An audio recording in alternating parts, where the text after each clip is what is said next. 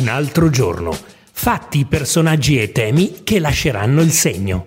Con Marcella Cocchi. 23 maggio 2023. C'è una domanda che viene spontaneo porsi dopo aver visto quanto è accaduto in Emilia-Romagna, dove mezza regione è stata devastata da un'alluvione che ha fatto 14 morti, danni tra i 5 e gli 8 miliardi e ci sono ancora decine di migliaia di evacuati.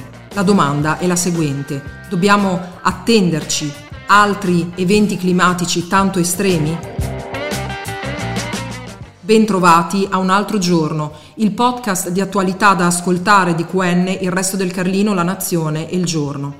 Io sono Marcella Cocchi. Abbiamo girato questo quesito ad Andrea Rinaldo, che insegna costruzioni idrauliche a Padova e anche ordinario all'École Polytechnique di Losanna, ma soprattutto è conosciuto come Mister Nobel per l'acqua perché questo scienziato è il primo italiano ad aver vinto il prestigioso Stockholm Water Prize, anzi ritirerà questo premio in agosto. Si tratta di una riconoscenza che eh, gli eh, va per i suoi studi sulle reti fluviali, sulle piene e le siccità e sull'ecoidrologia, che non è altro che lo studio del rapporto tra le popolazioni e i corsi d'acqua.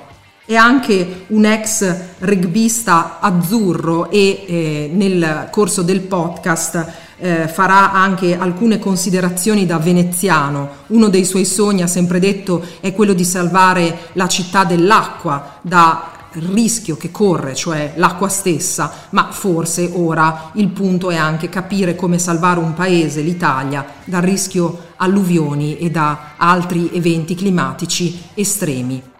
Se volete potete leggere l'intervista integrale sul cartaceo dei nostri quotidiani, il resto del Carlino, la Nazione e il Giorno, ma ora vi farei ascoltare alcuni passaggi di questa intervista. Quello che viene chiamato, anche banalizzandolo per parlarne troppo, e poco ascoltati, il cambio climatico, e dice sostanzialmente che una legge fisica inescappabile le dice che un grado in più di temperatura della, della, dell'atmosfera, dell'aria in un posto è, significa il, dal 6 al 7% in più di contenuto d'acqua, di vaporacqueo, che l'atmosfera, quell'atmosfera potrà tenere. Allora che cosa succede? C'è più acqua, dove vuole che vada? Un forte freddo e cade più acqua più intensamente, cade più concentrata, quindi si creano queste meteore, queste, queste zone concentrate, purtroppo che hanno una dimensione che in genere coincide con la dimensione che è critica per i bacini di una certa dimensione, non troppo grandi, non troppo piccoli, cioè proprio quelli dell'Emilia Romagna, che peraltro ho visto eh, che eh, le, eh, c'erano le mappe del rischio di piena, l'Emilia Romagna era grande come una casa, dentro quelle dell'Ispra per esempio, era, era arcinoto che sarebbe successo. Quindi è Quindi, stato un fenomeno ma, sottovalutato quello dell'Emilia Romagna, sicuramente. Allora, dunque, dunque è, è sottovalutato. Questo, intanto parto da una premessa, che gente che sa leggere e scrivere in Italia, quando si parla di piene di siccità, ce n'è proprio molta, sia negli apparati tecnici dello Stato e delle regioni, sia nelle università. Cioè, eh, non è sottovalutato per, per, per leggerezza o per incompetenza è che è un problema, è un problema che, che, va discusso, che ha riflessi economici e sociali giganteschi e che va discusso, che va, che va pianificato per tempo.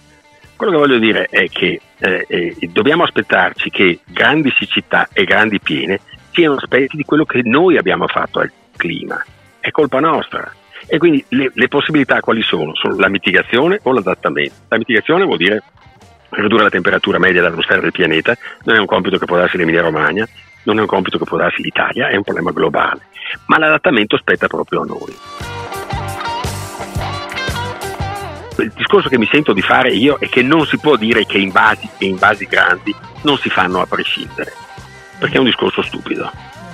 Invasi e invasi grandi possono essere l'unica soluzione in determinate, in determinate circostanze e bisogna vedere le, le, dimensioni e i bacini, quindi i tempi caratteristici diciamo, degli eventi critici delle precipitazioni rispetto quindi, all'idrografia del territorio, se i fiumi sono corti di un certo tipo eccetera e, o se sono i grandi fiumi tipo il Po o tipo l'Adige o tipo il Piave sono problemi diversi perché sono, sono ma sempre tutti in allerta per il fatto che questo eccesso di, di, di temperatura dell'atmosfera, quindi questo eccesso di vaporacqueo che i grandi cicloni possono portare a ridosso delle nostre, delle nostre barriere idrografiche, eh, eh, sono in agguato per tutti, quindi oggi a me domani a te.